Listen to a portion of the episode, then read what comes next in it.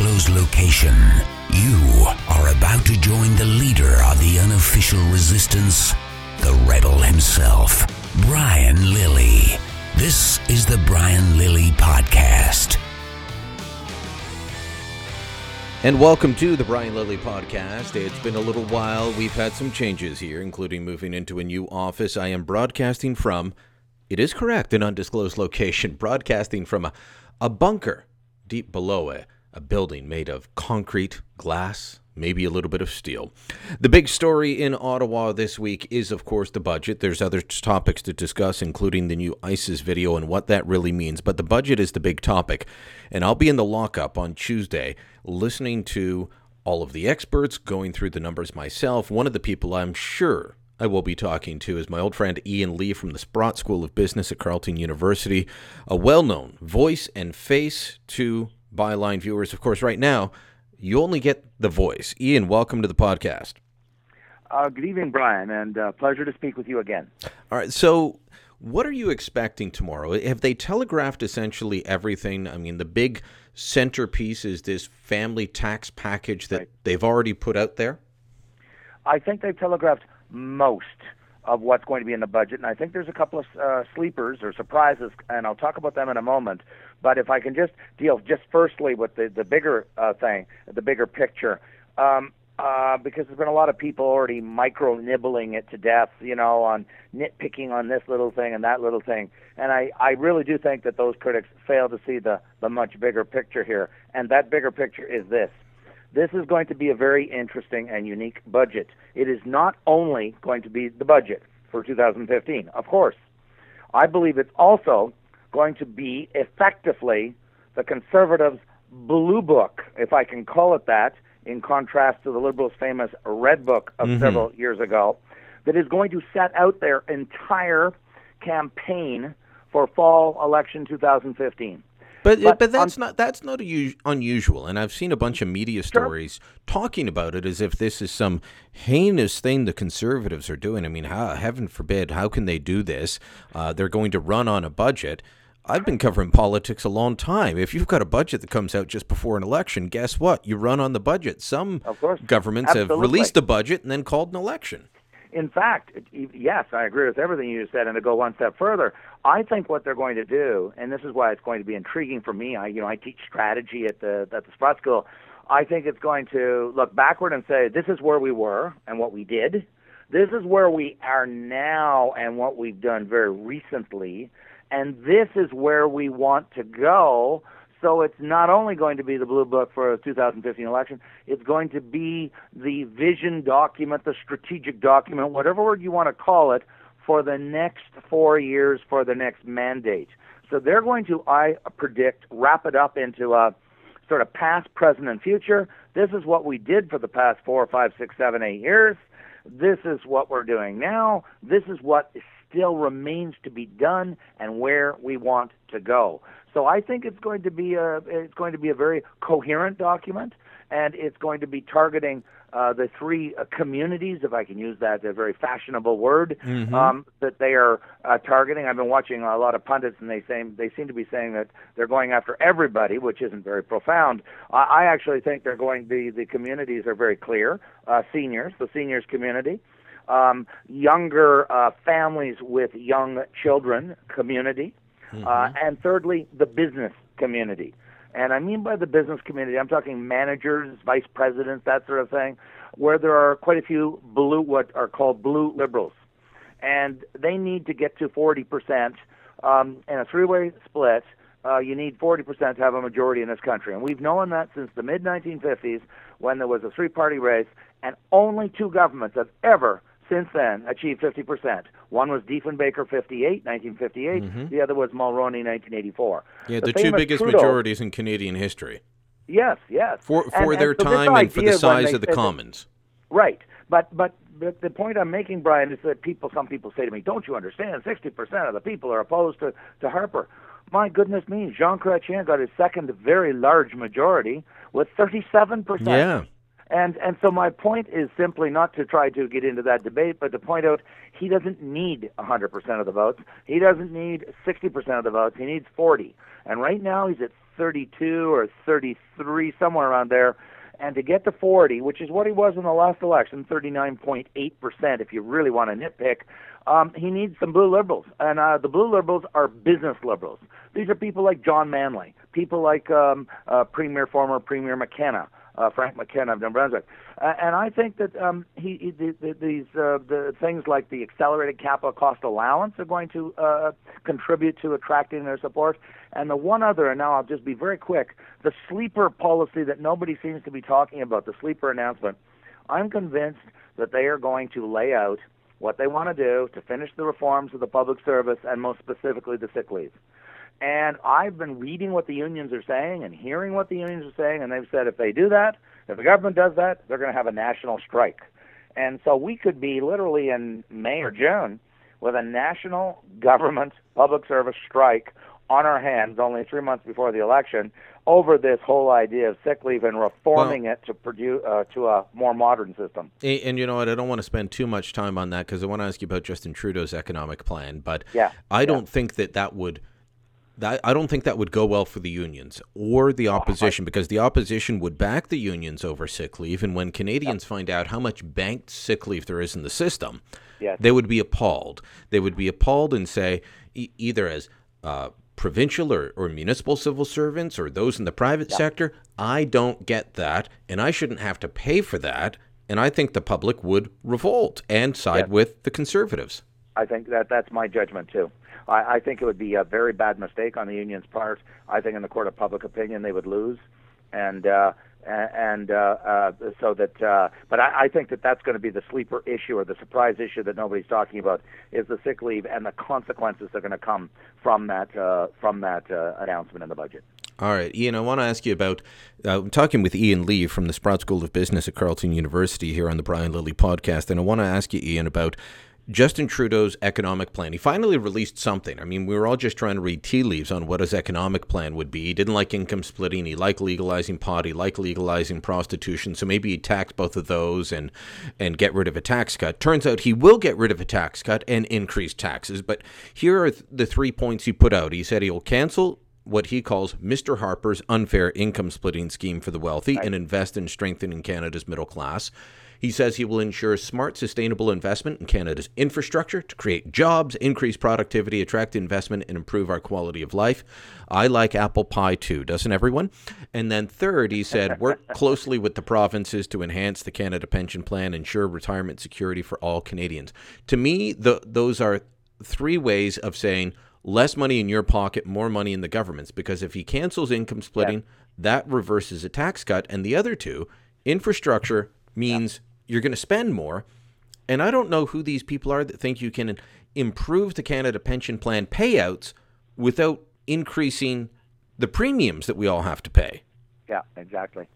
Yeah, no, I agree. I think that they're going to be vulnerable on that because I'm sure that the Conservatives are going to run on and say, look, at what he's really campaigning on is a very significant tax increase, which is going to fall on the pockets of ordinary Canadians, and they're promising, the Liberals are promising to make life better for ordinary middle-class Canadians, and the Conservatives are going to accurately point out, look, they're going to take more money out of every one of your pockets, so how can they be making life better for you? They're going to be making life worse.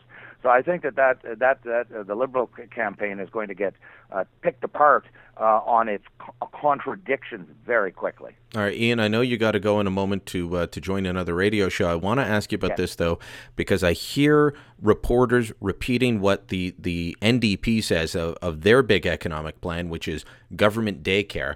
They claim that it increases the labor force participation rate. Now, this is a geeky statistical term that most people don't use, but it's essentially the percentage of the working population that is actually in the workforce. That's right. And I look at the numbers, and I believe the numbers are Saskatchewan and Alberta, about 69 to 73%. Quebec, which has a government universal daycare program, 64.9.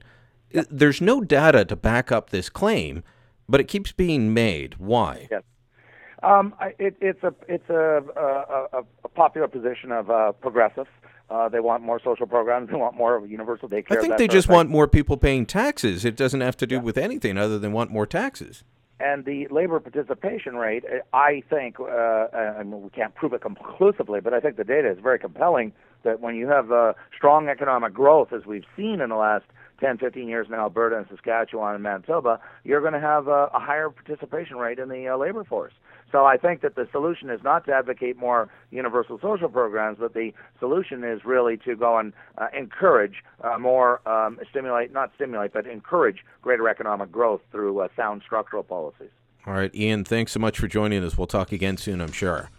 Thanks very much. Ian Lee with the Sprott School of Business. I'm Brian Lilly. This is the Brian Lilly Podcast. More in moments.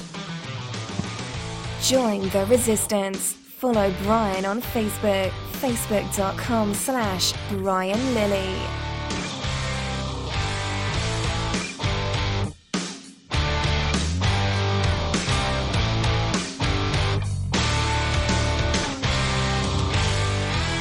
He's hated in official Ottawa, but loved by you. This is the Brian Lilly Podcast. I got a bill a year and a half ago for $19,000 worth of back power. They all of a sudden tried to tell my brother and I that we owed them $19,000 for electricity we had used, but they had just forgot to charge us. The sounds of some of the protesters on Saturday afternoon on Carleton Avenue in Ottawa outside of the offices of Bob Chiarelli. He is Ontario's energy minister. And there's been an ongoing controversy about the price of hydroelectricity. Well, we still call it hydro because we used to get our electricity from hydro. Now the government wants to mostly get it from wind and solar, which is unreliable and hugely expensive. So we've been seeing prices go through the roof thanks to Ontario's Green Energy Plan.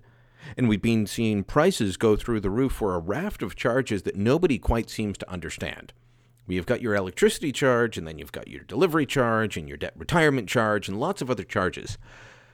It's a big weekend for protests in Ottawa.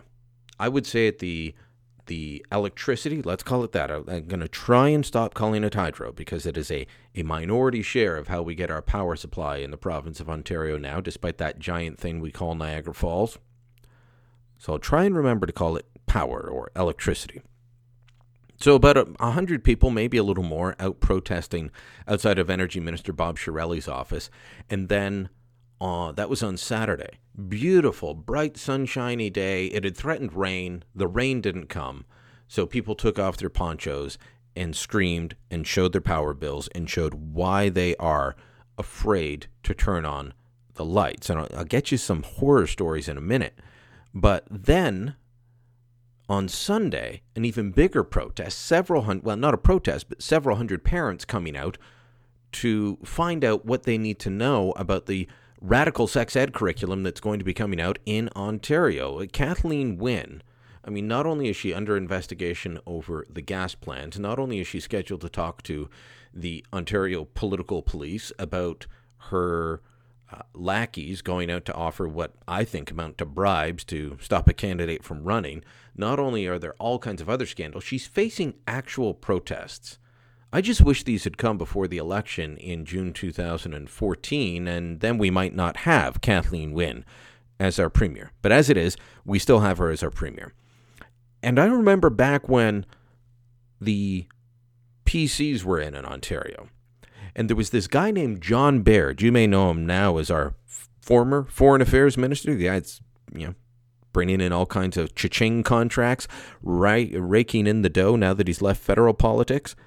Well, he was in provincial politics for about 10 years. And in the early 2000s, he was handled the ungrateful task of handling the very controversial energy file back then.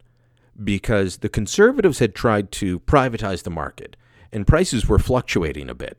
But I'll tell you, I would give a lot of money to have those prices back because I'd still be saving money. We have seen the prices skyrocket in Ontario. And when John Baird was energy minister, Bob Chiarelli, politics being a small world, was mayor of Ottawa and was denouncing John Baird and the Progressive Conservatives for leaving seniors in the dark, leaving those who couldn't afford it with huge bills. Well, I want you to listen to the story of Carolyn Cox. She moved from suburban Ottawa, the Kanata area, to just outside Ottawa city limits, a little town, beautiful town in eastern Ontario called Almonte. And listen to what happened to her bills. I had high bills. We had $200, $300 bills, and you said, okay, I need to conserve. I moved out to Almonte, and by the time the winter came along, and I do have electric heat, so I know I need to change that. But one example of a bill here is electricity usage for $584 in January, but the other charges $632. So my bill in the month of January was $1,161, and that wasn't the top bill. Can you imagine going from $200 to $300 in a bill to $1,000 or more? Because she said $1,000 is not the worst of it. I talked to another woman, Beth Trudeau. She lives on the other side, east of Ottawa, in the rural parts. She does not use a clothes dryer. She dries her clothes on racks in front of her wood stove. She does not use electricity for heat. She does all the conservation things you're supposed to do and still can't get her bill below $200 a month in a home with three adults.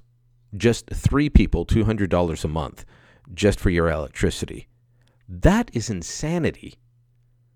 That's insanity. And even worse, what's happening is that it is people in the rural areas that are seeing these hikes through Hydro One. I'm not sure what the difference is. Maybe it has to do with these delivery charges that are tacked onto your bill because, you've got your electricity charge, your delivery charge, your other charges. So I'm not sure what's driving it, but it is a distinct difference between an urban or suburban area and a rural area. And it seems like the government in Queen's Park doesn't care. But that's par for the course for them because that's their attitude with the other issue that was being protested this weekend. And these issues have nothing to do with each other, but I just want to show that on a beautiful spring weekend, people were willing to give up their time to protest government policy, and not all of them are political activists. One of the things that we have been hearing about the protest against the sex ed, it's all just radical Christians, or it's all just the Muslims. You saw them at the Valley Park Middle School and trash, just the Muslims, and they'll vote liberal anyway, so it doesn't matter. Eva Nyman is a mother of three in suburban Barhaven. She comes from a nice middle-class area, well-to-do area. She's apolitical. She is non-religious. She told me specifically, she said, I have no religion. And she is still worried about what's being taught in Ontario's revised sex ed curriculum. But yeah, you said about homophobic being thrown around a lot. If you don't agree with the curriculum, I want to say a little about that at least, because no one in our home is homophobic. And my husband, a very religious man, our children are going to be taught to be inclusive, be respectful. Don't judge. Just people are who they are and I have an understanding, but be respectful. Yeah. You said the oldest is grade 3? Yes. How old are the others, or what grades are they in? Going into grade 1, and the other going into junior. Eva Nyman, just one of several hundred parents, grandparents, concerned citizens of all political stripes, all races, all creeds coming out. And there's another one of these info sessions coming up just for the Barhaven Mosque in a week or two. These things are happening across the province. Parents are organizing and rising up. Are they going to be listened to? I don't know. I can tell you that pressure can mount. I was listening to U.S. talk radio this morning, and I heard that Jeb Bush, who will be running for the Republican nomination, a big backer of what's called Common Core, educational reform down there, he had backed it from the beginning. He's reversed his stance because enough parents, enough grassroots people have come out and said, this is a bad thing. So he's gone from being an early proponent, an early, I don't even know what to call it, not an adopter. He and his companies were making money off of this educational reform. He's come out against it because he's seen where the political winds are blowing. If you are opposed to this, if you are opposed to your kids in grade 3 learning about gender identity, which is a confusing topic for adults, never mind kids in grade 3. If you are against them learning material that is just, let's face it is too young. It's not about whether the material should be taught or shouldn't be taught. That is a debate that civilized adults can have. It is a debate. The problem is that this is material that's being shoved further and further down You don't even have to get into the argument about Ben Levin. You don't have to get into answering the false calls of Kathleen Wynne that you are homophobic or obviously a Harper federal conservative operative if you oppose this. This is a question of, is the material age appropriate? And every parent that I've talked to that's looked at what is actually written down says, I'm not comfortable with that at that age. Some would not be comfortable with it at any age. Some are not comfortable with it at the age it is in the curriculum. Parents are organizing, and it's going to be fascinating to see what Kathleen Wynne and the Liberals do. I fear that they're just going to ram it through regardless because they are married to this ideology, they are married to this agenda, and she has been campaigning on it since Dalton McGuinty pulled it back in 2010. I'm Brian Lilly. This is the Brian Lilly Podcast. More coming up in moments. More from the Brian Lilly Podcast in moments. Follow Brian on Facebook, facebook.com/Brian Lilly.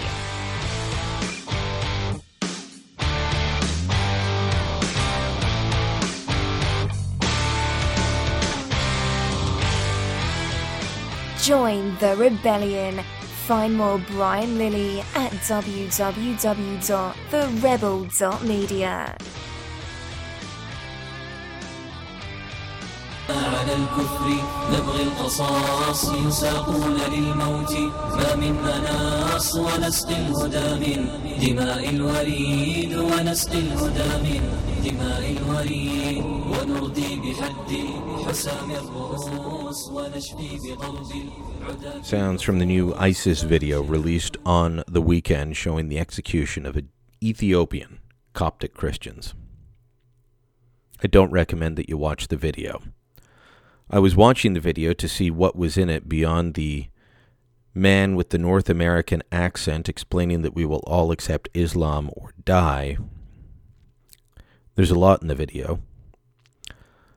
There's a lot to watch, to learn what they're about. The gory parts are only at the end. And as I was looking for something else, I mistakenly fast-forwarded and hit the gory parts. And what these animals do to their captives is stomach churning. That I didn't vomit when I saw it. I don't know how. But it is disturbing. But that's their point, isn't it? They want to disturb us. They want us to be afraid. They want us to fear them. And if you pay attention to what goes on in the 27 minutes preceding that point, because this is a 29-minute video, what they really want is for all of us to convert to their religion, their view of Islam, and their view of the world. I can't speak Arabic, but there's a lot of subtitles in this. There's a lot of graphics in this video. And what they do is they talk about, maybe you've seen in some of the news stories about how most of the news stories just talk about the execution. That's obviously an important part of this. And kudos to the White House, kudos to Western governments everywhere for coming out and quickly condemning this, even though they put in the caveat that they cannot authenticate it. And I understand why they do that. You know, you don't want to condemn a hoax, and maybe it could be a hoax, but I don't think it is. It is far too graphic, far too revolting, far too evil to be a hoax. So kudos to all Western leaders that have come out and condemned it so far. But that's mostly what you've heard. Maybe the condemnation, maybe the execution, and then occasionally in a story you will hear that they talk about the relations between Christians and Muslims. And that's true. But they do more than that, because they spend a long time in this video explaining different branches of Christianity, explaining what Christians believe, that they believe in the Father, the Son, the Holy Spirit. They say that this is essentially a bastardization of monotheism, and therefore Christians are are unbelievers. They talk about the Catholic Church, a little bit about how it's structured. They talk about the schism with the Orthodox, same there, what they are about. They talk about the Protestants. They talk about the Crusades. But then they talk about how Christians are not true monotheists, and therefore they will either pay the jizya, they will convert, or they will die. This is what is in the video over and over again. I want to read you one of the quotes from it. This appears about 9 minutes in. It says, "So our prophet, the Lord's messenger, commanded us to fight you until you worship Allah alone or pay the jizya. And our prophet informed us of our Lord's message that whoever of us who is killed will go to paradise and live in bliss, the likes of which he has never seen. And whoever of us remains will own your necks." That's the nice part. Because there's worse than that as they try and put forward the idea that they're the true believers. They're the ones that will decide who lives, who dies, who has the right orthodoxy, who has the right orthopraxy, who is the true believer. We keep being told that this is not about Islam, that ISIS is neither Islamic nor a state. I will dispute both of those. Despite our best efforts, and we have made some good gains, Canada, the United States, our allies, have made gains against ISIS. We have, in the words of the politician, degraded them. But we have not fully defeated them.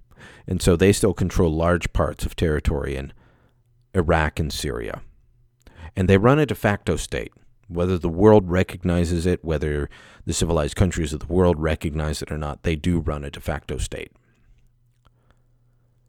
As for whether or not they are Islamic, they cite the Quran, they cite the holy books of Islam again and again in order to put forward their message. And when someone is willing to cut your throat to say, and say they are doing it in the name of Islam, I say that we believe them. Because that is their motivation. That is their motivation. Their motivation is Allah and Muhammad and their view of Islam.